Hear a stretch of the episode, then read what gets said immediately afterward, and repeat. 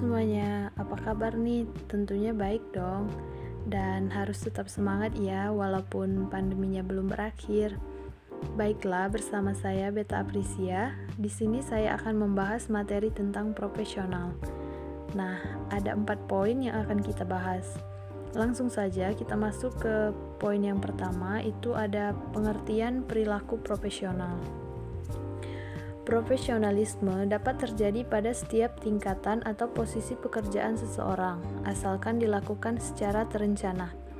Misalnya, seseorang petugas kebersihan gedung-gedung bertingkat harusnya memiliki profesionalisme di bidangnya. Hal tersebut diprogramkan oleh setiap individu dalam bentuk 1. Meningkatkan kemauan belajar melalui pendidikan, pelatihan formal dan informal secara berkesinambung. Kedua, melatih bersikap berpikir positif. Yang ketiga, mengembangkan perilaku disiplin. Dan yang keempat, meningkatkan sifat rasa ingin tahu. Dan yang kelima, melakukan penilaian diri secara berkesinambung. Profesionalisme ditunjukkan dengan tiga pilar yang saling berhubungan. Apa saja sih tiga pilar tersebut? Yang pertama, pengetahuan, yang kedua, keterampilan, yang ketiga, perilaku. Perilaku posi, profesi adalah sikap, tingkah laku, dan perbuatan dalam melaksanakan tugas keprofesional keprofesiannya dan dalam melakukan kehidupan sehari-hari dalam hal ini, kaitan dengan etika sangatlah erat. Dengan kata lain, etika dan perilaku profesi ibarat kompas yang menunjukkan arah moral bagi suatu profesi yang dituangkan dalam sebuah pedoman. Pedoman yang tersebut sekaligus juga menjamin moral mutu profesi di mata masyarakat, yang selanjutnya dituangkan dalam kode etik profesi.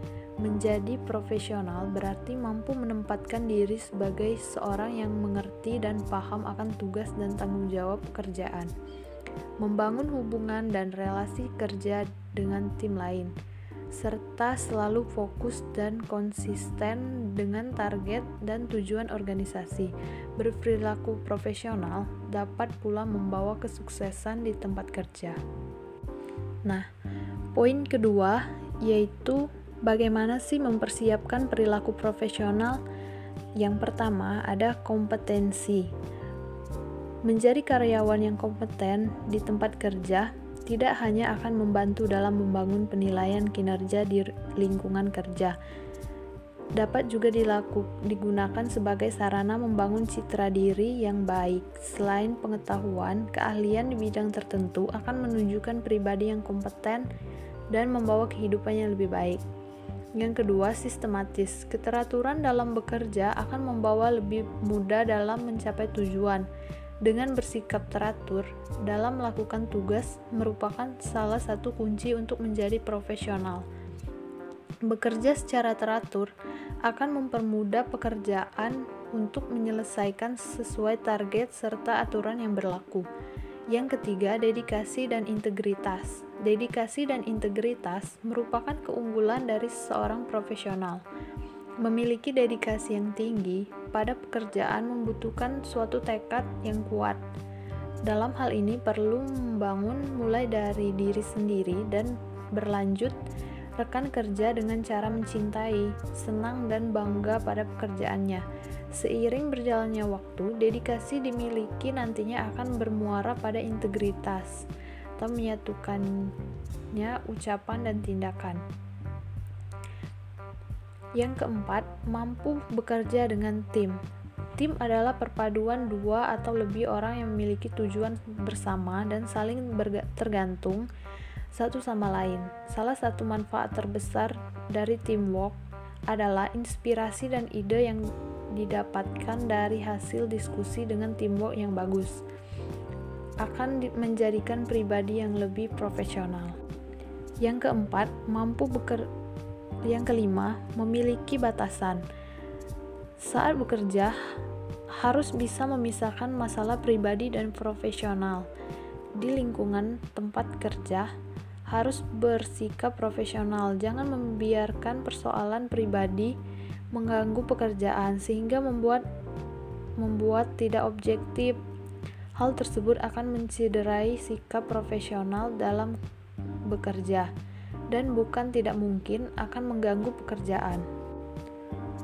Poin ketiga ada kedudukan sikap perilaku profesional. Nah, di dalam sikap profesional itu ada tiga poin penting, yaitu kepribadian, dan di kepribadian itu ada dua poin kemampuan dan kemauan nah di dalam ketiga itu barulah seseorang bisa terbentuk sikap perilaku profesional Cerminan tiga hal yang menunjukkan kedudukan sikap akan memberikan kontribusi positif dalam mencapai tujuan sebuah institusi. Menjadi tenaga yang profesional tidak dilahirkan secara alami, melainkan dibentuk, seperti tumbuhnya kepemimpinan. Pelaku yang akan menjadi profesional juga harus memiliki beberapa tahapan. Dilakukan secara terencana, mulai dari tahap pengenalan tentang organisasi dan dunia kerja sampai pada tahap penerapan otonomi dalam pengambilan keputusan, mulai dari karyawan sampai ke manajemen puncak. Namun, bukan berarti kemampuan dan sikap profesional harus menunggu dahulu sampai yang bersangkutan menjadi manajer, direktur, bahkan manajemen puncak. Dan poin yang terakhir itu ada mentalitas profesional. Dalam mentalitas profesional ada tujuh poin yang akan diuraikan. Yang pertama, mentalitas mutu. Profesionalisme tidak identik dengan pendidikan tinggi. Yang utama adalah sikap dasar atau mentalitas. Maka seseorang mengukir batu di pelosok Bali misalnya. Meskipun tidak lulus SMP, namun sanggup mengukir dengan segenap hati sampai dihasilkan suatu karya, ukir terhalus dan terbaik. Sebenarnya adalah seorang profesional, seorang guru SD di Udik Papua yang mengajar dengan segenap dedikasi demi kecerdasan murid-muridnya. Adalah seorang profesional. Di pihak lain, seorang dokter yang menangani pasiennya dengan tergesa-gesa karena mengejar kuota pasien bukanlah profesional. Demikian pula seorang profesor yang mengejar asal-asalan, meneliti asal jadi, membina mahasiswa terlalu banyak sampai mengorbankan kualitas. Bukanlah profesional atau seorang insinyur yang dengan sengaja mengurangi takaran bahan bangunannya demi laba yang lebih besar, bukanlah profesional. Mentalit yang kedua, mentalitas altruistik. Seorang profesional selalu dimotivasi oleh keinginan mulia, berbuat baik. Istilah baik di sini berarti berguna bagi masyarakat mutu kerja seorang profesional secara tinggi secara teknis tetapi nilai kerja itu sendiri diabadikan diabdikan demi kebaikan masyarakat yang didorong oleh kebaikan hati. Bahkan dengan kesediaan berkorban ini adalah altruisme. Yang ketiga ada mentalitas melayani Kepuasan kaum profesional muncul karena konstituen, pelanggan, atau pemakai jasa profesionalnya telah terpuaskan lebih dahulu via interaksi kerja. Yang keempat, ada mentalitas pembelajar. Kaum profesional di sepanjang kurirnya terus-menerus mengenyam latihan-latihan tiada henti. Yang kelima, ada mentalitas pengabdian. Seorang pekerja profesional memiliki, memilih dan dengan sadar satu bidang kerja yang akan ditekuni sebagai profesi. Pilihannya ini biasanya terkait dengan ketertarikannya pada bidang itu. Bahkan ada semacam rasa keterpanggilan untuk mengabdi di bidang tersebut. Dan yang keenam, ada mentalitas kreatif. Kaum profesional sesudah menguasai kompetensi teknis di bidangnya, berkembang terus ke tahap seni. Dia akan menemukan unsur seni dalam pekerjaannya. Dia akan menghayati estetika dalam profesinya.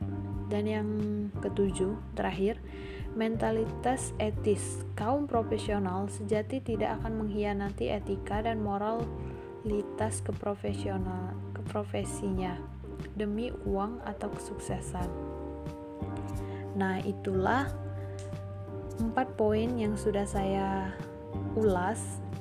Semoga dapat bermanfaat bagi kita semua dan menjadi motivasi untuk kita dalam berperilaku nasion profesional. Terima kasih sudah mendengarkan podcast saya. Saya ucapkan, saya akhiri, semoga bermanfaat.